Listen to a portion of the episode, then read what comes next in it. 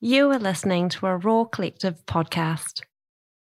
Okay, this episode is brought to you by Mitchell's Nutrition and BLIS Probiotics. Two really cool companies making awesome products that I use, and I'm really stoked that they have jumped on board to support the podcast. So, first up, let's chat about Mitchell's. These guys make an incredible bone broth protein powder. It's a protein powder that I use pretty much every single day. It's a very high quality protein powder. It's, you know, got a full amino acid profile. It tastes absolutely delicious. It doesn't taste like bone broth. Um, it tastes like a vanilla milkshake. That's the vanilla one that I have. If you're interested to learn more about this, then check the show notes where you can find the links to Mitchell's. Secondly, let's chat about BLIS. BLIS probiotics make a lozenge that goes in your mouth that is probiotic. And this is to support your microbiome in your mouth and your throat, which is, of course, the gateway to your body. So it's a very effective way to support your immune system. All of their products are based on science. They make them in Dunedin. I've been using these products for a number of years. I recommend them very highly. And so if you're interested to learn more, have a look at the show notes and check the links there. And now, let's get into the podcast.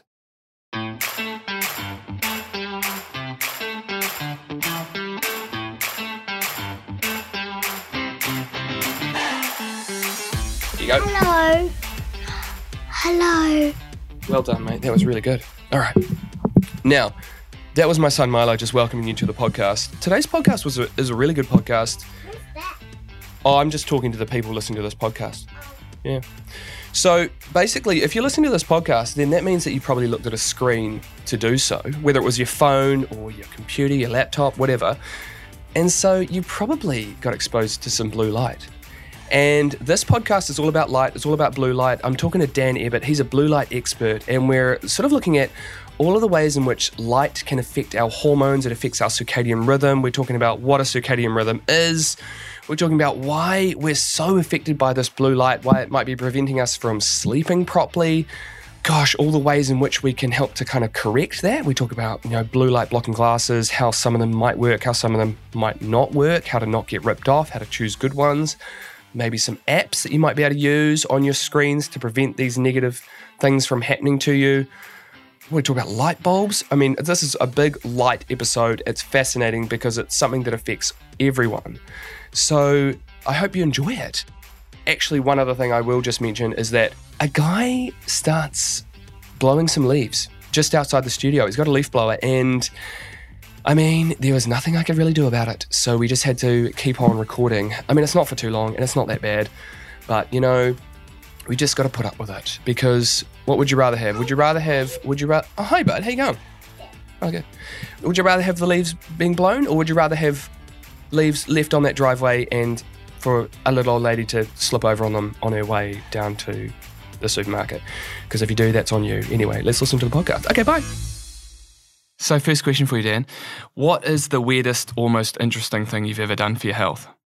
Oh, right. There's probably a few of them. Let's keep it on topic though around what I'm in and the niche I'm in. It's probably um, not being able to find blue blocking glasses when I was going out to the movies. Yeah. This is back in the day when I was like a fanatic about like trying to block every amount of blue light at night. But I had a spare uh, pair of um, snowboarding goggles. because they had an orange tint to it. I was like, this will work. This will work. Yeah. So yeah, rock, rocked them in the movie theater. Did you Yeah, really? Yeah. Wow. Did you get weird looks? Yeah, people were like, "What's going on there?" Sort of thing. It's like things you do for your health, man. You know, like that is so great. It's funny, eh, how we um I assume you're similar to me, like you get kind of a little bit obsessed at times with um certain aspects of health and trying to like get that optimal yeah level of health going. And yeah, you can get a little bit obsessive about it sometimes, eh? yeah, yeah, Yeah. Certainly was back in the early days when it was like it was more like I was certainly in like a recovery phase, and I was like, "This works." So why am I going to go to the movies and trash my sleep, or I can go there looking like a fucking idiot, but have awesome sleep that night? Yeah, yeah, I get you. So you said you're in recovery mode. So let's delve into that. You um you've got quite an interesting story of how you sort of found yourself winding up in this uh, blue light blocking space. Can you run us through that? It dates back quite a while away, so, so about 10 years ago, I think it is. Just fresh out of uni, moved over to Sydney to start the career. Um, so got a job as an intern in IT. Uh, so pretty much like working corporate job, big office with screens and lighting and all, all that sort of thing. Um, and also them working out of hours because the intern gets lumped with all like the IT changes to at like 11 o'clock at night.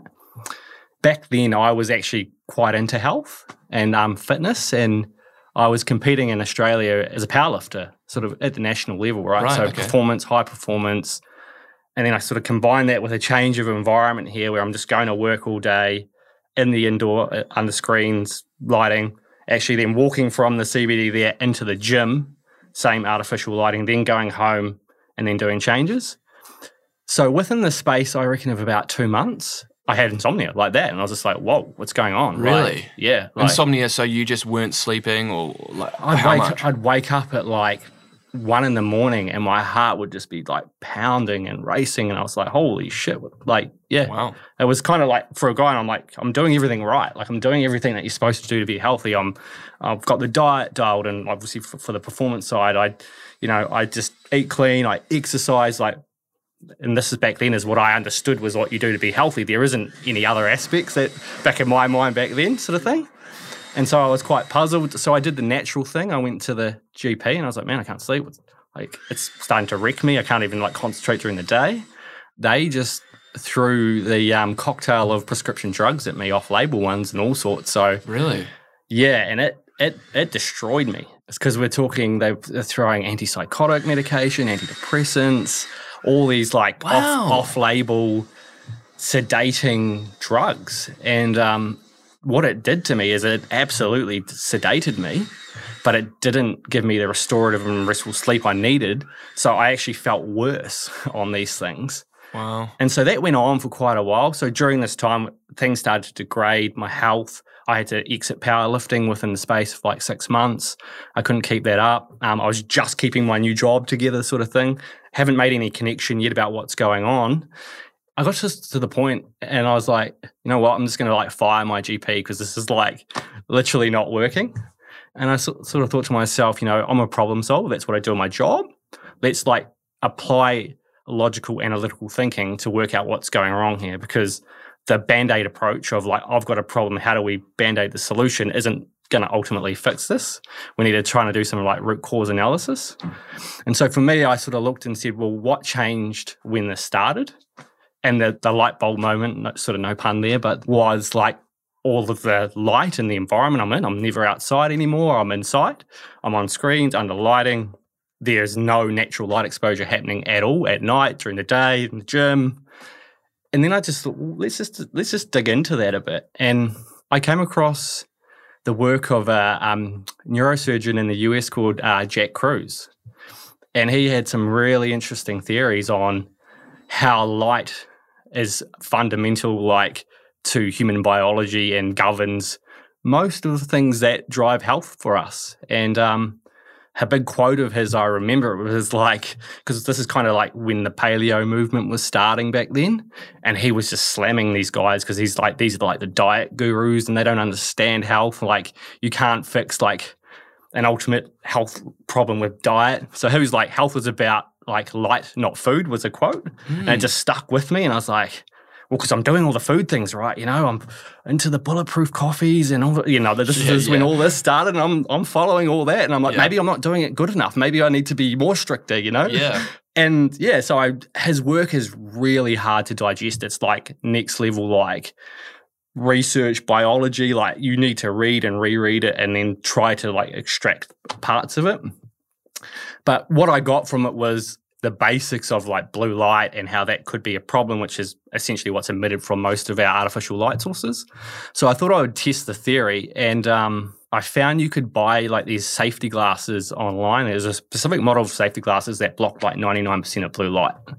And I think I had to get them from the US. I couldn't find them anywhere in Australia at the time. So ordered those in. I was like, let's just let's just test the theory. And um, started putting those on a little bit in the office every now and then. Not Really? as not That's all, brave. Oh man, I was like desperation, I guess you right? would be, yeah, yeah. yeah. Like I was like I'm barely hanging on by a thread just to perform at work, and um, it was like almost like an instant relief, and Really? there was a slow recovery back from like to undo the circadian rhythm disruption that I'd been through, but within the space of a, a couple months, I was getting back to that good restorative sleep. And I was just like, holy shit, why is no one talking about this? Why did I have to dig through so much stuff and like try and unravel this guy who's got all this knowledge's kind of interpretation of it to understand that's the problem. Mm.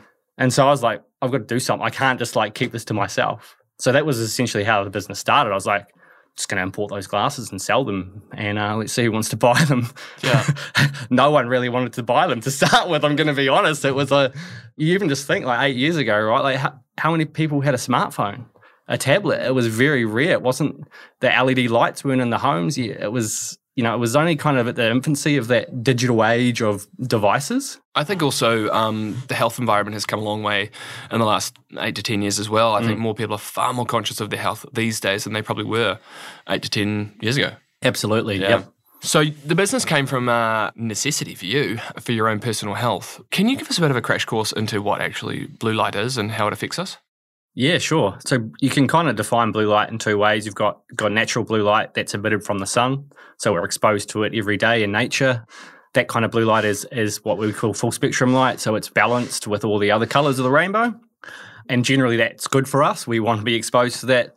But the blue light we're more concerned with is what we'd call artificial blue light. And so that's generally coming from most LED light sources, screens, TVs, overhead lighting, any kind of device, they emit very, very narrow spectrum and very intense levels of blue light without all the other colors. So without the balance. yeah. So blue light can kind of be interpreted as white light. It's the same thing. That's how white light is created. So most screens are bright and white. Yeah. It's predominantly you've got a very narrow band of blue light without any reds or yellows. Maybe there's a little bit of green in there.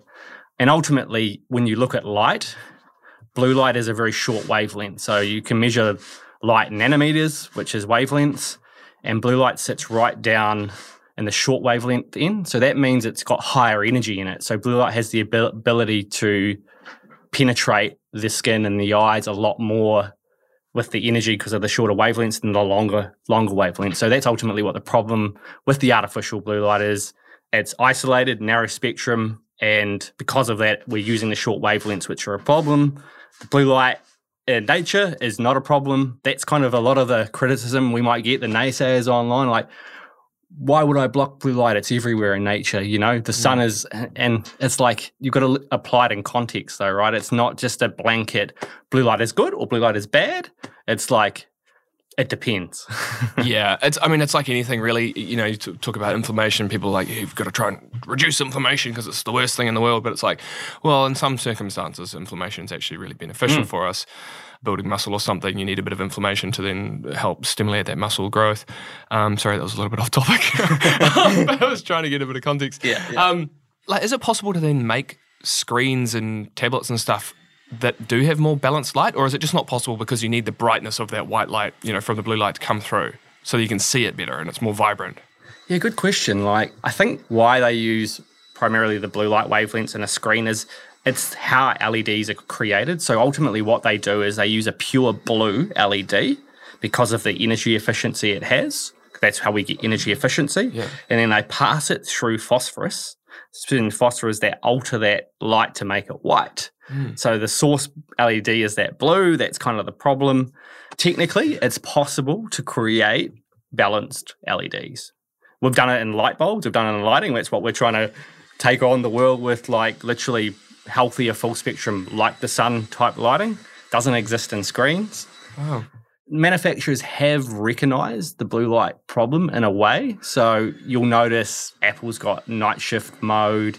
There's Microsoft, the- these like modes that will reduce the blue light. Um, it won't create a balanced spectrum. It will just bring that blue light down. You'll kind of see your screen goes like a yellowy hue.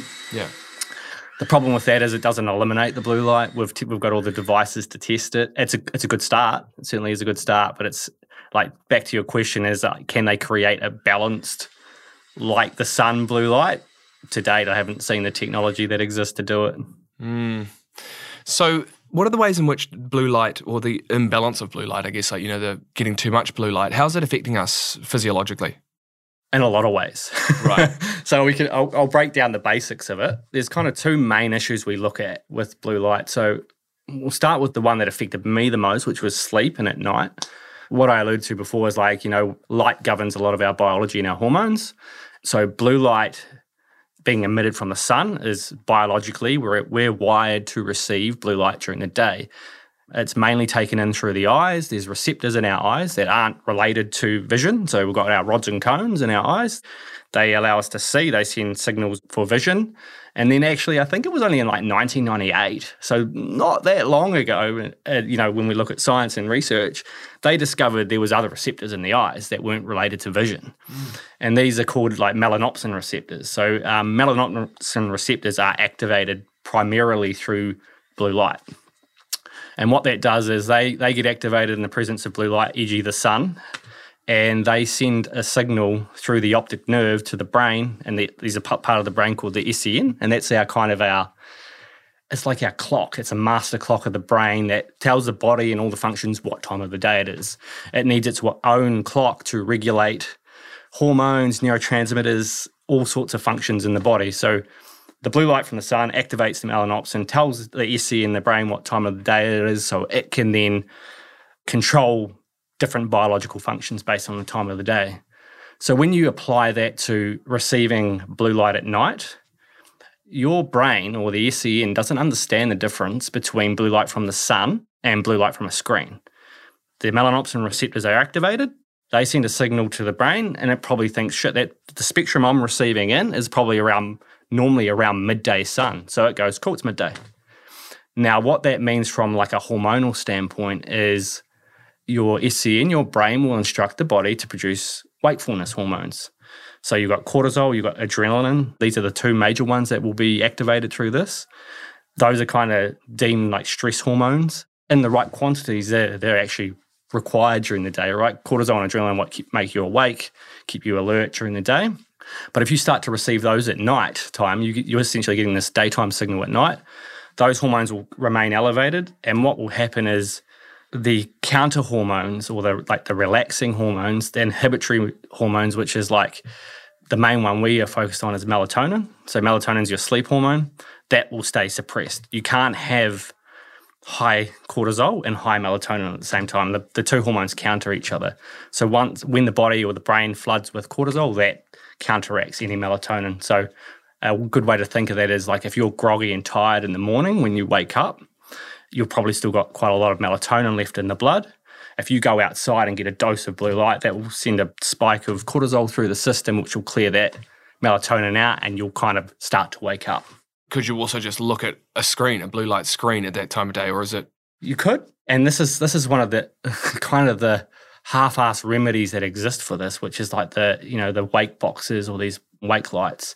So what the idea with them is you look at these bright blue lights in the morning and it wakes you up. Now the issue with that is is the spectrum I talked about. It's not full spectrum. It's a very narrow, very high amount of blue. And now the levels of blue you're getting there is like the levels of blue you get at midday. Mm. So you go from asleep to your the clock in your brain going, oh, it's nighttime. The absence of blue light told the brain it's nighttime too. first thing in the morning, huge big blast of this blue light from an artificial source. It goes, oh shit, it's midday. Let's skip all those processes I was supposed to do from 7 a.m. till midday, and now I'm going to kind of kickstart into there. And so again, messes with the hormonal profiles of of your cortisol, of your adrenaline. It probably will spike them quite high, quite quickly, versus like if you go outside and get morning sun, there's a lot of infrared light in there. There's there's a lot of reds and oranges. That's kind of why you have a sunrise. That's a lot more of a warmer color. And then the blues are in there, but they they kind of start to introduce slowly throughout the day, and then they kind of peak around midday and they start to come back down again. Our brain is taking in those different frequencies of light in the quantities they're in to tell the brain what time of the day it is. It's amazing, isn't it? Yeah, I mean, it just it makes you sort of think about how we uh, have evolved so closely with nature, in that the sun governs all of our functions of our body every day, um, and the timings of when they turn on and turn off. Hello, jumping in again. Um, just a little moment to talk about one of our sponsors, Mitchell's Nutrition, and specifically their bone broth protein powder. Because if you want to up your protein intake, you want to nourish your gut and support your skin, muscles, and joints in one easy and delicious protein powder, I reckon this is probably the one for you. Mitchell's Nutrition was born out of a search for ways to support the body's natural healing abilities and optimize daily performance. Their mission is to elevate the standard of mental and physical well-being of Kiwis so that they can keep doing the things they love for as long as possible. Their bone broth protein powder is dairy free, gluten free, legume and grain free, low in sugar, and boasts a 100% natural occurring full amino acid profile. It's seriously a very high quality protein powder, and I absolutely love it. Using a traditional slow cooking technique to extract the goodness from 100% grass fed New Zealand beef bones before stirring in some natural flavour and monk fruit. That is all it is, there's nothing else, and I love that. Mitchell's Nutrition has a very, uh, a very high commitment to their transparency. What you see is what you get. Now, being the first of its kind here in New Zealand, being a bone broth protein powder, you might be wondering what the taste is like. And I've got to say, it's the best tasting protein powder I've ever tasted. I have the van- vanilla one every day, and it tastes like a vanilla milkshake without a word of a lie. So, if you're interested to learn more, check the show notes. Now, back to the podcast. Like, how then does it work for turning on the nighttime sleepy function? Like the blue light's kind of like the waking up. Naturally, we sort of see that in the morning and stuff like that. Then what about at the end of the day? Is it a different frequency of light that you that kind of triggers you to go into that sort of rest state, or is it just the absence of blue light that triggers that? Most people would think you do a bit of research and you'd think, yep, cool, it's just the absence of blue light, right? So, which makes sense, but it's actually not that simple. Yes, that's part of the equation is if we follow the kind of light cycles of nature, the sun would set, and then let's kind of look at our, evolution of humans and kind of where we've got our biology from. A fire would be used at night, so that's red and orange light. There's no blue or green in it. So that's kind of what we're wired to see, not from overhead as well. A fire is normally down at either eye level or below. So there is some kind of light cues around seeing that those orange red hues that will trigger a rel- relaxation response. But what's actually going on from the main biology standpoint is yes, the absence of blue light will tell the brain it's time because blue light's keeping your cortisol elevated. It will start to drop down and it will allow for the melatonin to increase. Now, that's not as simple as that because it's actually more important what you do during the daytime because melatonin is actually synthesized through serotonin. So you need to follow the chain back to understand well, how am I going to get optimal melatonin? Yes, I'm going to allow the brain to drop the cortisol to let the melatonin rise, but what do I need to ensure I actually even have the building blocks for optimal melatonin? And that's serotonin. Now, serotonin is interesting because that is activated through blue light, natural blue light from the sun, and infrared light. So, getting outside during the day, getting exposure to blue light and infrared light, near infrared light is the main one there, will increase your serotonin levels or increase your dopamine levels as well. So these these are mood regulating hormones as well. So you ever think why people feel like nice and and they feel good when they go outside and get sun? Well, that's a key element is the serotonin and dopamine pathways in your brain. But what you're trying to do there is from the blue light sleep melatonin point of view is you need to make sure you've got optimal serotonin levels. If you've got low serotonin and then you block all the blue light at night, how's the body supposed to convert nothing to melatonin? So if you were to just wear blue light blocking glasses 24 7, it, it just wouldn't work because you need that serotonin, which you get from the blue light. Yeah, natural. Natural blue light. You can't just sit there in front of your screen and go, you Yeah. know, bathe in front of it and expect that to work. That will actually that's an issue discussion around dopamine and serotonin and how that actually affects that even more. But this is a big thing where we see we see customers that will buy the glasses from us because they've heard they need to block blue light at night.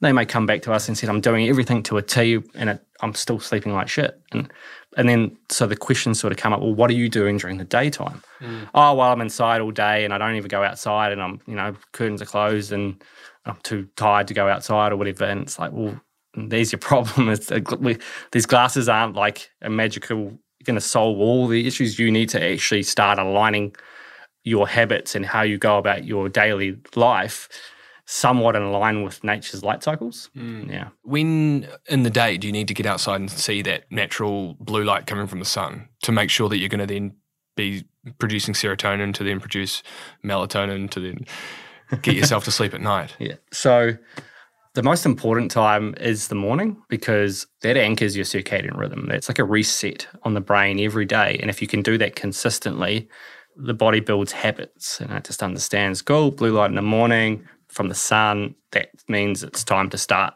the day. There's lots of infrared light in the morning spectrum. So again, that there's research on the near infrared increasing serotonin, and there's actually that's why there's actually like the research looking at red light therapy, which we can talk about later, and how that actually helps with sleep. It's through the serotonin pathways. So ultimately, yes, the morning's the most important, but it's a tricky one because like we live in a modern world, right? It's like we can't like here's the optimal. We could just go back to caveman days and all live outside 24 7 and live by fire and just bathe in the sun all day, but it's not practical. So I guess it's looking at ways to for it to have enough of an effect, but to go about your daily life. So in the morning, five minutes, 10 minutes, whatever you can do is really, really good. Even if it's cloudy, it doesn't matter. Those wavelengths are still there. Oh, really? So it's just as powerful through cloud? It's powerful enough. Obviously, the lux yeah. level or the brightness of the light is impaired through clouds, but it's still enough to do what it needs to do. Because you just you can just compare. So lux is like a, a measurement of brightness. So inside the typical lux level is uh, 500 lux. On a cloudy day outside, it can be 10,000. On a sunny day, it could be 50 to 60,000. So even on those cloudy days, you're getting way more intensity of light than you are getting inside. But then during the day, it's really good to get out. So, like, one thing we kind of recommend to people that are working, like, if you're working in an office and you've got a boss, or whatever, you know, people can take smoke breaks. You're just taking a light break. You want to go outside, like, just to get some light. Like, Mm. That's a great way to look at it. Yeah. So, like, five minutes, 10 minutes during the day, just checking that midday, midday sun is still very good. The caveat to that is making sure, obviously, you build up tolerance to the sun. The UV light in summer can be if you don't have, have, a tolerance to that to that sun, it can always be quite damaging. But it is very very beneficial if, as long as you've built up a solar like we call a solar callus, which is to take in that UV light without having it cause sunburn and skin damage. Right. And that, so solar callus, is that pretty much like tan? Yeah, correct. Yeah. So that's the skin's response to UV light is tanning, which is increasing melanin in your skin, which actually slows the absorption of UV light down. So a tan person or darker skinned person won't absorb as much UV light because that's a defense mechanism. So if you look at evolution, races that were closer to the equator have darker skin to slow down the absorption of UV light. Mm. So if you can naturally build up that, then you can stay outside and not get burnt because you're not absorbing the UV light as much. So you talk about the UV light being absorbed because you're saying, you know, you absorb it through your melon receptors. Mel- Melanopsin receptor. melanopsin receptors Yep. through the eyes, right? But now you're talking about the skin. So I'm aware we have photoreceptors in our skin. Is that what you're saying? That those also can sense the blue light and all the different light wavelengths and then help to do the same thing as the Yeah, so that's actually that's interesting because this is this is quite new research. So how the skin interacts with UV light's been known for a long long time, like around the tanning and melanin, which is the tanning pigment in your skin. But in 2000, I think it was 2007, there's a piece of research that looked at the skin and they found the same photoreceptors of melanopsin that are in the eyes are in the skin. And so those receptors only respond to those the blue light wavelengths, not the UV. So there's other receptors in the skin that are responding to the UV. So they were looking at what are these receptors doing there. So then ultimately it was concluding that the skin has a circadian rhythm, has its own, it has its own clock. Now, it hasn't been widely studied enough to go, what is the impact of that on your master circadian rhythm? Like, does it have an impact? Well, the conclusions or the hypothesis is yes, it does, because the skin is checking in, those receptors are being activated.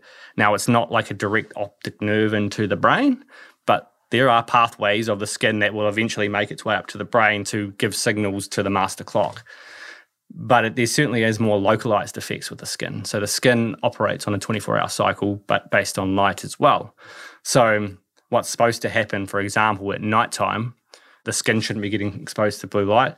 That then triggers the skin to undergo its own repair mechanisms at night. So things like collagen production should increase. It should repair any DNA damage that's happened to the skin. So what happens if we continue to bathe the skin in blue light? Those processes don't happen, or they get delayed, or then an accumulative effect over time is like essentially like the housekeeping for the skin isn't happening because of the dysregulated light cycles. So do you try and wear long sleeve tops and, and pants at night now? I don't need to, no. Why not? I used to, yes, when when I was just wearing my awesome safety glasses. But we kind of like about maybe like two years into the business, I kind of had this like aha moment. I was like, cool, and we're, like, we're selling these glasses.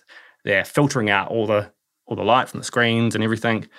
But then I kind of was like looking up at our main light sources. I was going, well, this is actually the biggest exposure at night we get. No one lives in the dark. Everyone turns all their lights on in their home at night. Why filter it? Why not stop it altogether at the source? You know, that was kind of a, a thought. And I was like, maybe we should try and look at like I have no clue how to make light bulbs, but maybe we should try. so, so yeah, that was kind of like that's the big one. Like, if you can pretty much use a light source at night that doesn't emit blue light, then you don't need to sit there and try and put on the skivvies and maybe a full face mask. like I probably did back in the day. You have a have a you know I was like oh yeah no because like blue light on the thyroid as well and yeah all this sort of stuff. But if I was to sit there and look at the biggest problem of artificial exposure at night, it's gonna be mainly the overhead lighting in your home. The screens and everything is certainly a problem. I don't want to say that we should ignore that part, but one of the biggest impacts, right? If you could just change all the lights in your home, everyone in that household benefits instantly. Mm. It's not like, oh, everyone put on your glasses because the LED, you know, your LED lights are on.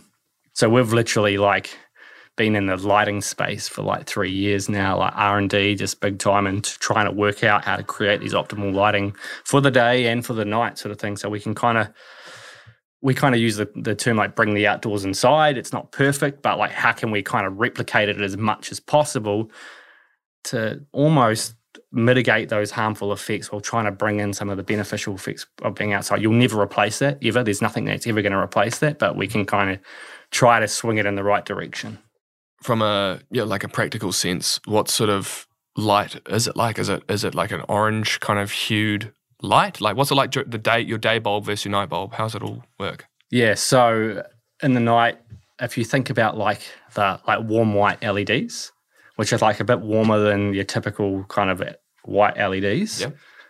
It's warmer than that because they've still got plenty of blue light in the warm whites. That's actually a common like people trying to myth bust us and say, oh, you know, I just use warm white LEDs and it, why would I buy yours? And it's like, well, actually, if you actually get a spectral analysis and have a proper spectrometer to actually test this, it's still got a huge spike in blue light. It is down a bit, but it's like it does like it's enough to initiate that cortisol response anyway. Mm. Like it's a warm amber hue. It's really, really quite warm. Initially, when someone would use them, they'd be like, "Whoa, this is this is a bit different." But it kind of becomes the normal. It's like most things, like that disrupt the normal routine for someone. It's like a bit of a like resistance, or this is weird. But then within a week or so, it's like we see it all the time. It's like the converter converted to it. It's like, whoa, these are actually really relaxing to be under. Like I never knew I was being stimulated from my light at night. People are like, oh, I always thought I was like a night owl. I used to stay awake till like midnight. It's like, well, you're being artificially injected with blue light to keep you awake till then. And it's like now they're like, I'm going to bed at night, which makes more sense, right? The sun, the sun sets within a few hours. We should be naturally falling tired and then going to sleep. Yeah, that's an interesting point. I've um I've noticed that quite a bit just recently. The sun would go down winterish times. It's like, you know, it's dark at like six thirty ish or whatever, and I'm putting my kids to bed at the same time, and I'll be like reading them a story or maybe even just lying with them in bed, and I'm like full on trying to stay awake because my body, you know, because we've we will have like turned pretty much all the lights down and everything as well to help the kids get ready for bed. And um, yeah, and obviously my body's like, you know, this is probably when when my body wants to go to sleep is when the sun's going down. Yeah. Another thing I've tried to do in, in our household, I was like, right, you know, I want to like really just get rid of blue light. So at nighttime, so I'm like, right, Maddie, Maddie, my wife, we're gonna just use candlelight. Yep. And so we tried it for oh maybe like three or four nights. I mean, it was it was great. It was very romantic, but my wife just hated it. I couldn't stand it. So um, so we gave up on that. Do you ever like? I've also got this other fantasy that I just want to like. I want to go somewhere and I just want to live without power and just live by daylight for a while and just see what would happen to my body. You know, Yeah. how much sleep would I actually get? Yeah, I think my body probably needs more sleep than I'm getting. And it would just be great to try and sync in with nature and just let my body do whatever it actually naturally felt like doing in accordance with light. Yep. Yeah. There's actually like there is a bit of research around like camping and Mm. like people going like full blown camping, not like the campground because like it's just full of like floodlights everywhere, but like how quickly your circadian rhythm just comes into alignment with the sun, right? And that changes throughout the years, uh, throughout the season, sorry. So, like, we're actually biologically wired to get a lot more sleep during wintertime.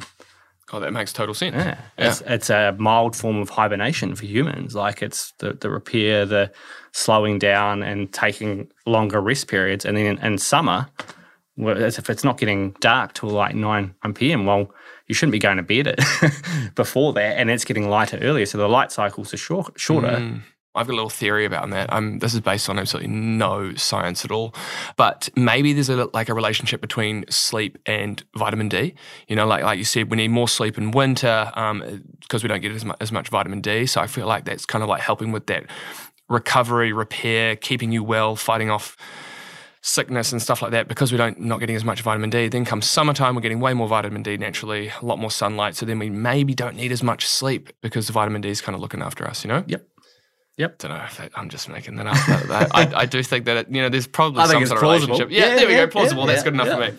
Okay, so let's. I'm keen to talk about your. Um, I'm just keen to talk about blue light blocking glasses because there's there are heaps out there on the market. You know, like what's good, what's bad. Mm. There are some that are pretty much clear lenses that you can get from your optometrist and they've got like this blue kind of sparkly sheen to them um, and they're Yeah. like oh yeah that's blue light blocking so you know yeah, that'll yeah. that'll keep you safe i've got a pair of them which i got I, I got well that was just an option from the optometrist so i thought you know why not but i haven't really noticed any difference um, through when you look at them it's no Mm. uh, the color doesn't look anything any different and then there's the other end of the spectrum which is like i got a pair of your like very early glasses i think like So- when you, probably when you first started Yeah, one of the OG ones. and they were like a pair of welding glasses, pretty much. And I, I still got them. I love them. yeah, like yeah. I've, uh, we were in touch a while ago, and you're like, oh, you should try some of the new ones. I was Yeah. like, I was like, "Mm, to be honest, man, like I actually really like the big welding glass look, um, just because it like wraps around my face, Yeah, yeah. covers as Yeah. much of my vision as possible. So I, I, I quite like that, but I don't wear them in public for sure. I don't wear those ones in Oh, public. why not? I mean, you wore ski goggles, right? Yeah. um, okay, so let's talk about glasses. Um, how do they all work, and what's different about them? Yep. First of all, yeah, I was like when I I sent you those the updated style ones, and then then I think it was like a couple months later. I think I saw you on Instagram on a story, and I was like, "Fuck, he's still wearing those. Come on, man!" Like, I. I was like, "You're not selling it for me, man." Like, yeah, uh, do you still sell those ones? No. We do, we do, You do? We yeah, we do, we do. Like, we do sell them because they're a good entry level set. And I, I looked at it, and I've always been like, I always put myself back in the shoes I was in back then. And it's like, if you just want to like dip your toes in the water or you just, maybe you've got a budget constraint, they're like 40 bucks. And so like from a business point of view, it doesn't make any sense to sell them. But like from a personal point of view, I just have them there still. So we still sell them. They're still really effective, but yeah, they're not going to win any style awards. That's the, um, what was the question? So the question was, I, I'm keen to know what, like, there are so many different blue light blocking Yeah, glasses yeah. out there. What are the ones that actually work? What are the ones that are just? Yeah, okay, good question. This is becoming more of a problem as like we've kind of even like a couple years ago, like this blue light glasses kind of fad. So everyone's kind of jumping on the bandwagon. The drop shippers going to China, sort of thing, and you're getting ones like you've seen with this the reflection on them, and Yeah. you're like, oh yeah, these must be. Yeah, like I can see the blue light reflecting. They're working. So it's quite interesting actually. We got contacted by Fair Go um, last year. You know, I just received this call and I'm like, oh shit, have, have we like defrauded? Are they like- coming after me? yeah, yeah. Like, it was like honestly, I was like, it was the first thing, but they're like, no, no, no. Like, we see that you're like an authority in the space. We want to test all these other glasses. Like, you know, we're going to get a pair from Glassons. So we're going to test like the $20 pair, the $10 pair, and you're like $120 pair. And we're going to go to like the University of Auckland and use some like professor. And I was like, oh shit, I better, hopefully mine like stack up. But um, yeah, it's quite interesting. You can actually view that online and yeah, does just blew them out of the park. The problem is that it's really hard to know. So first of all, an easy thing to bust is if it's clear at all, it ain't going to do anything for your sleep at night. So for- You've just you've just upset a whole lot of people that wanted to have blue light blocking glasses, but didn't want people to know that they were wearing blue light blocking glasses. So pretty much if like and a lot of them will be like, yeah, it claims better sleep and stuff. There's no possible way. So that's the easy way to tell is like, okay, I got these for sleep at night. Unless they're like an orange or a red tint, they ain't gonna do anything. So that, that's the first one. Where it comes a problem is during the daytime because we haven't talked too much about why you'd use blue light glasses during the daytime. And that's kind of more becoming quite a common reason is because of the screen time. People are on screens all day, they're under lighting all day, and they're getting too much blue light. So it's dialing up that adrenaline and cortisol too much, and it's putting us into a state of like, in which is when you're like wired and it can give you like anxiety and headaches, migraines, eye strain. All these are symptoms of too much blue light and it's because it's like uh, that isolated narrow bandwidth of it. So what the idea with a set of daytime glasses is supposed to bring just bring the levels down, not eliminate it. Because if you eliminated blue light, well then you'd be telling your brain it's nighttime during the daytime, circadian rhythm mismatch, like start falling asleep at your desk sort of thing. And then like when it actually is nighttime, um, your, your body was like, but wasn't it nighttime like eight hours ago? So now it's like daytime. So it just creates a mess. So the idea is bring it down to more balanced levels or as balanced as you can kind of get it.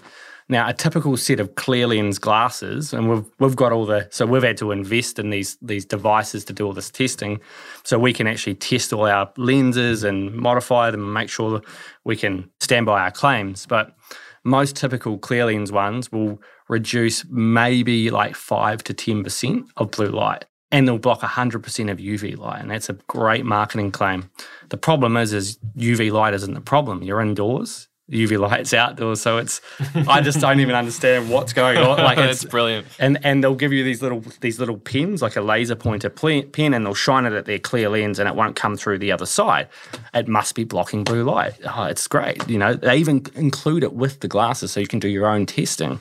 So we actually grabbed. I actually grabbed one because I was quite intrigued to understand what was going on there. I was like, how can a clear lens completely eliminate it? It's it, from a physics point of view makes no sense, right?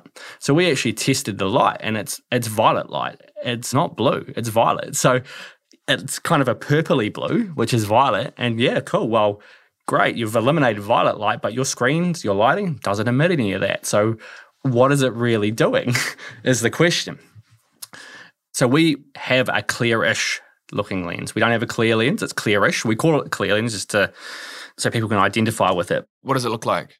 When you look at it, it almost looks like a normal set of glasses, but there's a kind of a faint tint inside it, very faint, but like yellow or orange or like real faint yellow, like not even yellow. It's just it's got pigmentation inside there, mm. so it kind of just alters a bit, but it doesn't alter color perception. You could wear them in the office, people wouldn't understand that they're blue light glasses, but what they do instead is instead of having this coating on the outside that reflects all the the UV and violet light and a tiny portion of the blue, the pigments inside the lens actually absorb the light as it passes through. So we can actually absorb in our clear lens 50% of the blue light across the whole spectrum. So that brings everything down properly to levels that you would want to be exposed to during the day. The problem you've got is no one can really test that. Like, no one's going to go out and spend $4,000 on a spectrometer to go and test their $20 set of blue light glasses. So, hmm that's where I guess marketers and dropshippers have thrived in this niche is because anyone can slap a set on there, include a little pen, have a good reflection of blue light, and say these are going to save your eyes and they're going to help with your sleep. Mm. When people report benefits, I really wonder if it's the placebo effect. Like the physics of what's created and the science doesn't align to actually them having any benefit. So yeah. Okay, so you want to get some glasses for during the day if you're looking at screens all the time or you're inside that are blocking 50% of the mm-hmm. blue light that's being emitted off your screens. And then you'd want to put on some blue light blocking glasses, some like orange tint scenarios when the sun is going down. There's no hard set rule here. Again, I guess it comes down to like how fanatic you want to be about right. it. But a good rule is like the sun's set it's we've only just gone into darkness. A good habit is to put the glasses on then. So that should change throughout the year. Yeah. You can play around with it. You can kind of use it to almost like manipulate your sleep a bit. Like i need to go to bed early tonight for example. So you could actually put them on an hour before the sun sets because then it's going to make you tired and push. Mm. so you get like but in general the rule is like the sun is setting. Is it dark outside? Yeah it's dark outside. It should be on. Yeah Alrighty, as I mentioned at the start of this podcast, BLIS Probiotics is one of our sponsors for this episode, so I thought I'd just let you know a little bit more about what they do, who they are, and, and why I think they're so good. So, BLIS probiotics, they help to support your immune system. They're unlike most probiotics that target the gut. BLIS probiotics specifically target the mouth and the throat, which is, you know, that's essentially it's the gateway to your body. So they stop the bad bacteria up in the mouth and throat before it gets a chance to get inside you and start making you sick. Because there are so many things that make you sick these days, and there's so many illnesses, there's so many viruses, it's been a long winter.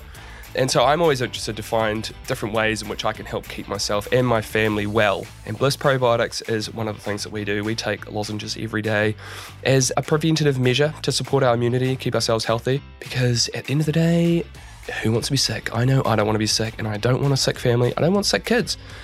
We just take uh, take one lozenge a day. They taste delicious. My son loves them. He's always asking for his lozenge in the morning. So take BLIS probiotics to increase your good bacteria in your mouth and your throat, maintain good health, and protect your family against chills and colds. I also love that they're backed by science and made locally in Dunedin. So if you're interested to learn more, check out the show notes for a direct link to their website and you can have a look for yourself and learn more and see how you can get yourself some if you're interested. And now, back to the chat.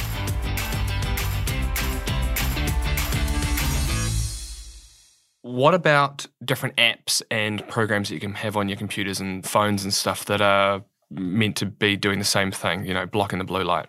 We've looked into these because we were kind of interested to see what was going on with yeah, them. a couple that I know of are like f.lux and Yep. Iris. Yeah, are they, are they like the two main ones? Or yeah, yeah. So, others? Yep. So f.lux is the free one. Iris is a, has a little bit of a cost. It's a little bit better. I personally use Iris on my computer. Um, it helps with flicker, which is another issue of light.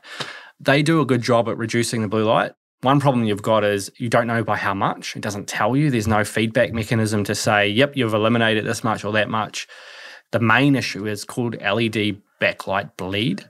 So because the LEDs in the screen, you're just manipulating the color profile on the screen.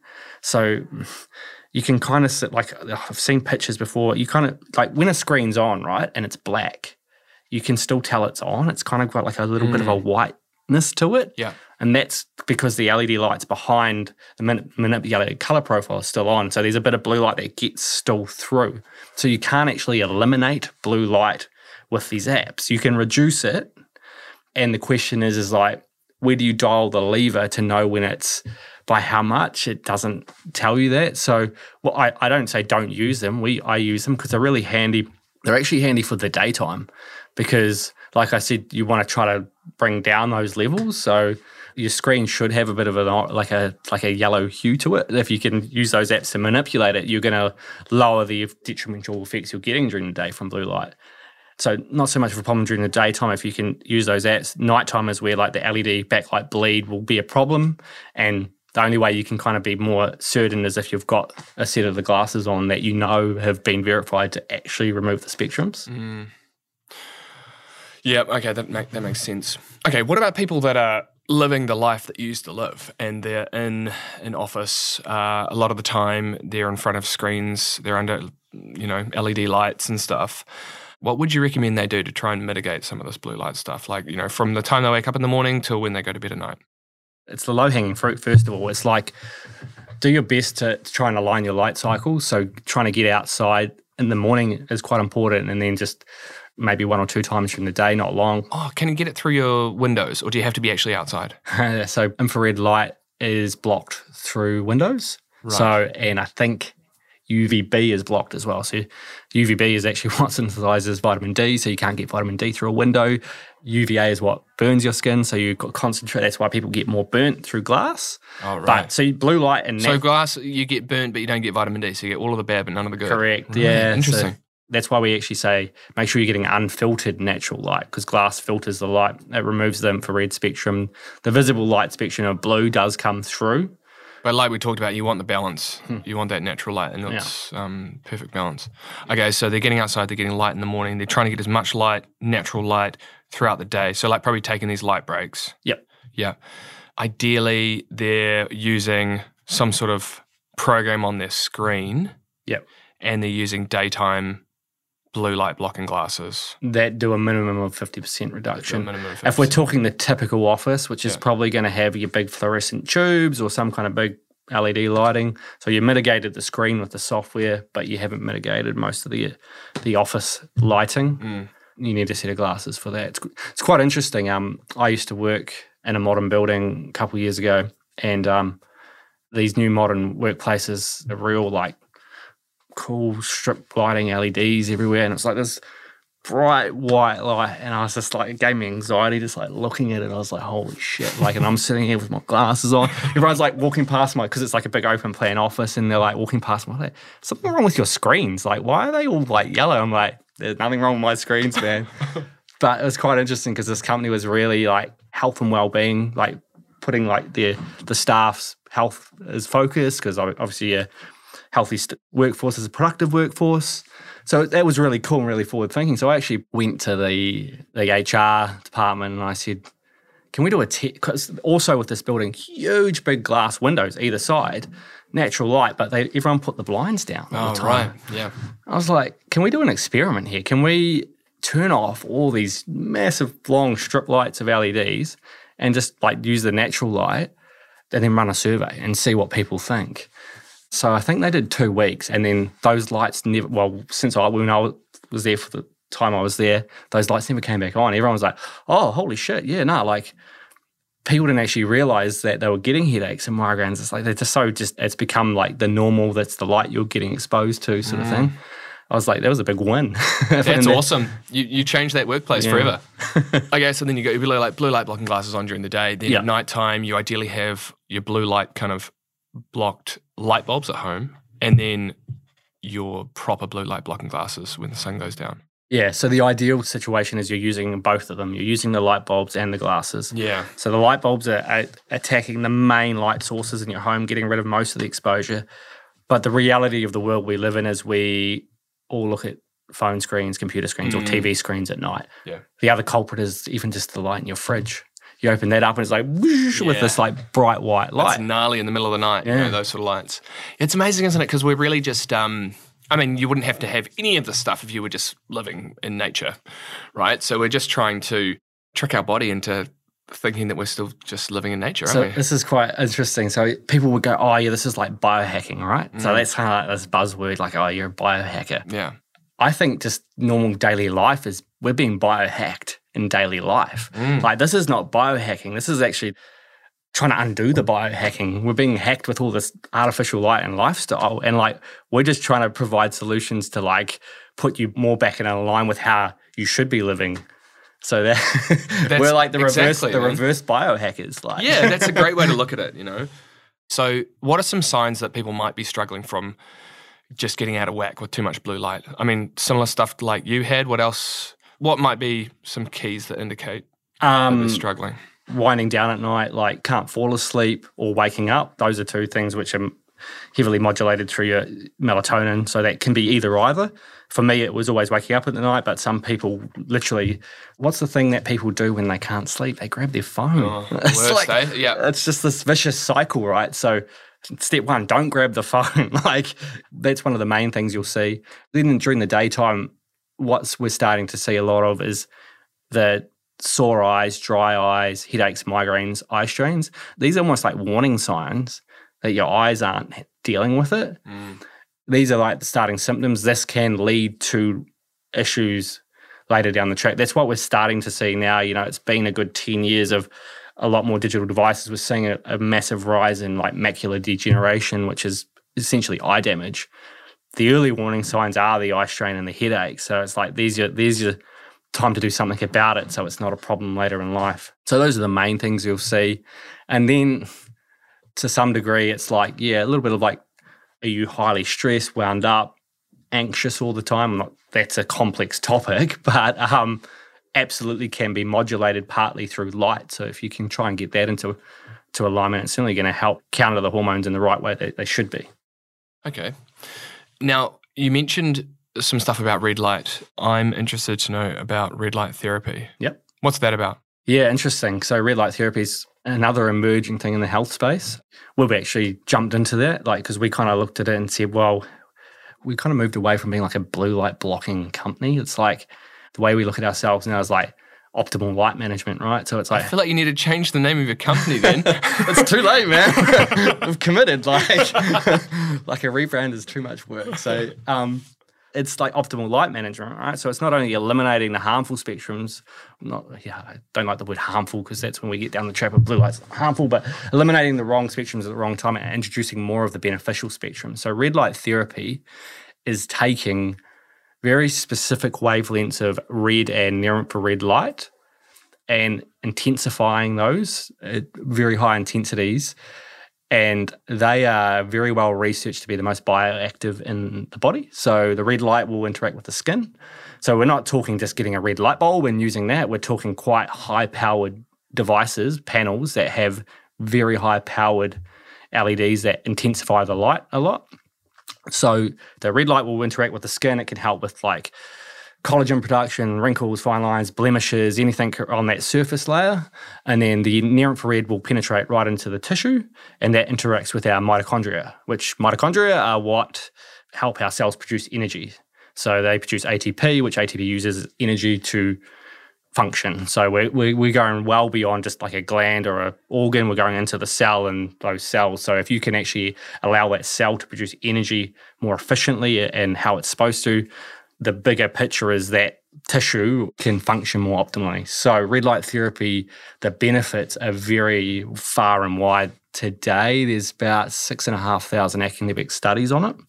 So, it's very well researched, um, low level light therapy. And the benefits just range from tissue repair, recovery, joint arthritis. If you've got a thyroid problem, it can help with that. Are these benefits? Is it is it all um, like localized or is it systemic? So like, could you do you need to shine it on the area that it's that you want to focus on, Yes. or and so it won't act anywhere other than where the light is on you? Yes, correct. So if you're looking for more systemic benefits, you've got to get more as much the much of the the, the core of the body exposed. So we're talking the, the head for the brain, and then right down through the to the torso. Like some people, because we get this question like, oh, like does it need to be like right to the toes? Well, unless you're dealing with an ankle or a knee problem, you're going to get all the benefits through all those core areas of the body that help the body function. Right. Yeah.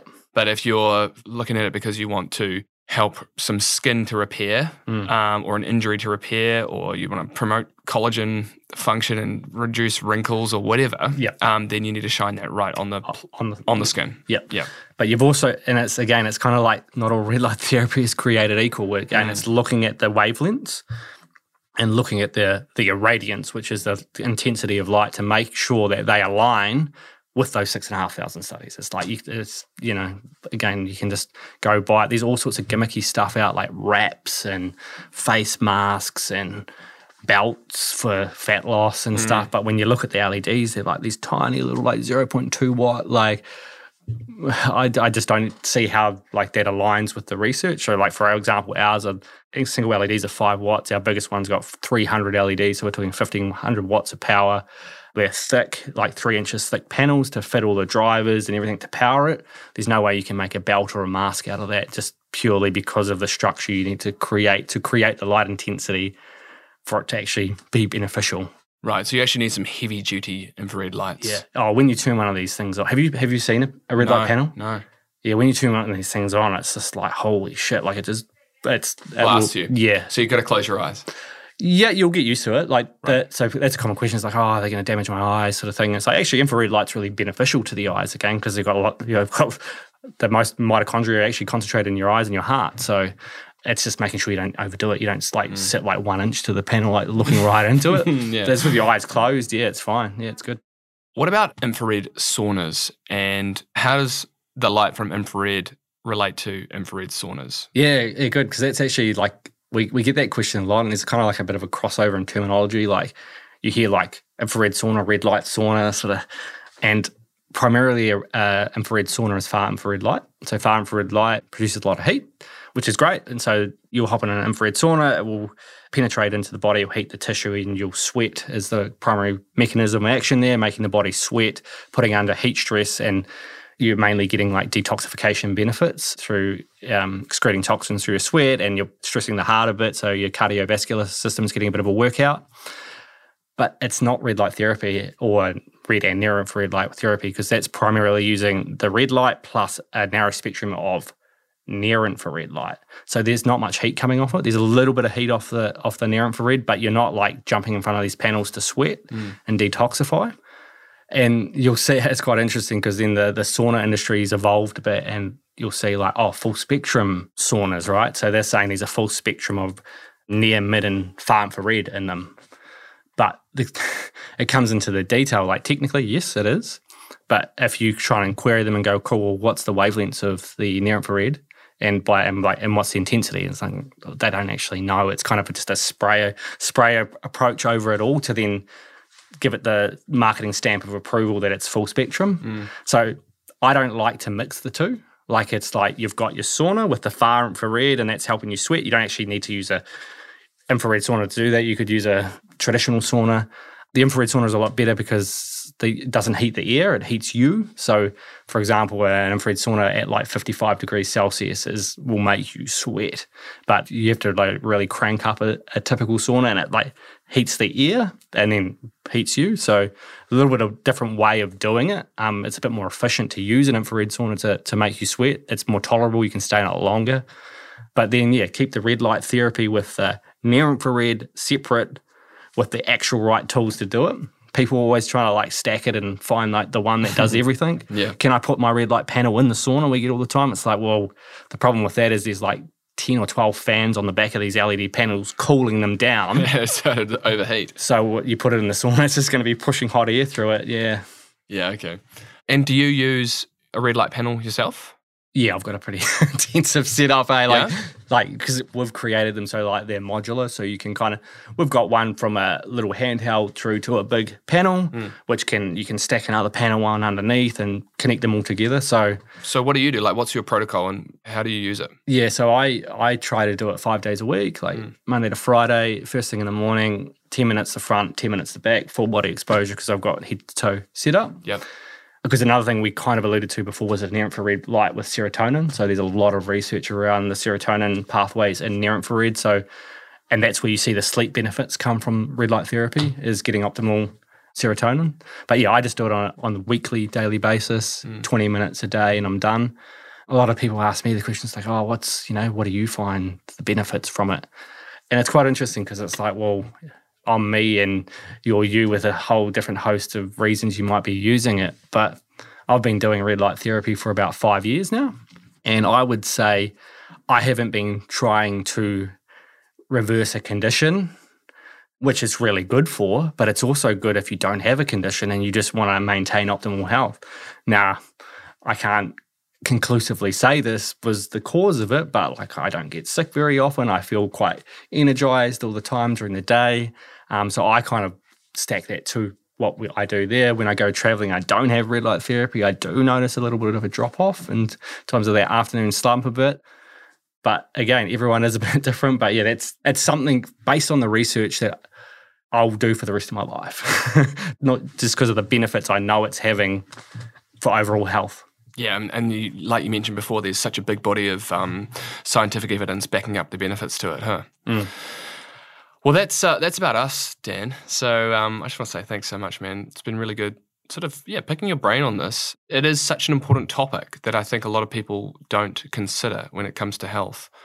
If people want to track you down, follow you or your business, they want to maybe get some blue light blocking glasses or light bulbs for themselves, or some some red light panels. Um, how do they do so?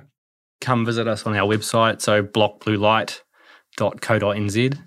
Um, not blue block light. That's what everyone's like. Blue block light. It's like block blue light. um, but yeah, even just flick us an email or we're on we're on Facebook. It's like message us. Like yeah, we're we're pretty good. Like we like I even jump in. I'm like answering questions all the time. Like especially in the red light therapy space, we get so many questions, and yeah, I love it. So I love to like help people out. Like if people got like specific questions around like sure how can I do this? Like fit out my home with lighting and stuff. Like we we we try to like give a bit of a more customized approach to try and work out what they need for their their situation, sort of thing. Yeah. Awesome, man. Oh, well, thanks so much. Cool, man. Yeah. Right. Catch you next time. Cheers. And just quickly, if you liked what you've heard of uh, Dan's blue light blocking products, want to check them out, maybe get some for yourself, Dan has actually offered a great discount for all of our listeners, which you can redeem on his website. So head to the show notes actually, because we have all the information there. You can see where to go and what code to use to get your discount if you're interested. Oh, one last question before you go. What did you think of the podcast? Did you like it? Because if you did, then please rate it and review it and share it and tell people about it. Tell your mum, tell your dad, tell some random guy down the road. It really does make a big difference and it helps us to keep creating this podcast and sharing this awesome information with you for free. This show is brought to you by Raw Collective, the podcast company behind the creation of this show. You will find all updates on the Raw Collective Instagram as well as on the website rawcollective.co. Now get out of here, go have a good day. Get out of here. Bye.